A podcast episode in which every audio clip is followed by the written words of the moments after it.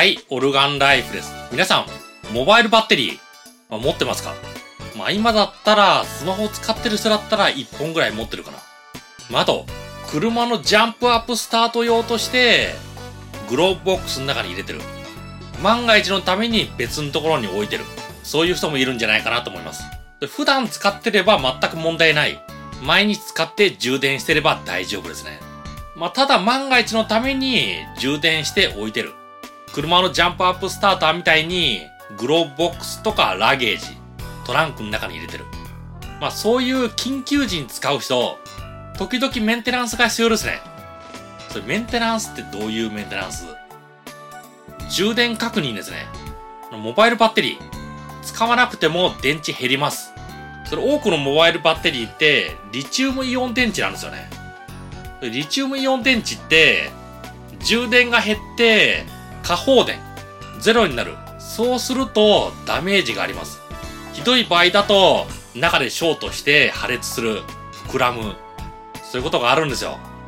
だからモバイルバッテリー、車のジャンプスターターを持ってる人、定期的に充電の確認してください。1年ぐらい放置しとくと充電がなくなって、もしかしたらダメージがある。問題がある。そういう場合がありますね。あの、リチウムイオン電池、よく使ってれば問題ない。ただ使ってないと、いろいろ問題あるんですよね。あと保管場所。可能であれば、温度の低い場所。熱くならない部屋。そういうところに置いてください。車でしたら、グローブボックスの中。まあ、あとは直射日光の入らないトランク。ミニバンとかハッチバック。ステーションワゴンのような車に乗ってる人は、トノカバーの下。まあ、あとラゲージの中のさらに小物入れ。その中に入れといてください。もちろんそういう場合でも3ヶ月に1回ぐらいは定期的にチェックした方がいいですね。モバイルバッテリーちっちゃくなるのはいいこと。ただちっちゃくなってる理由の一つとして効率のいい電池。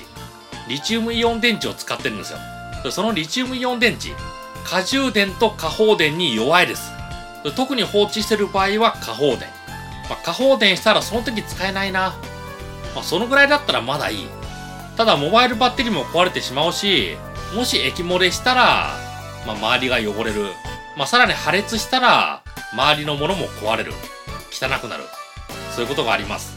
あの皆さん、モバイルバッテリーを念のためと思って、どっかに保管してる場合、必ず確認してください。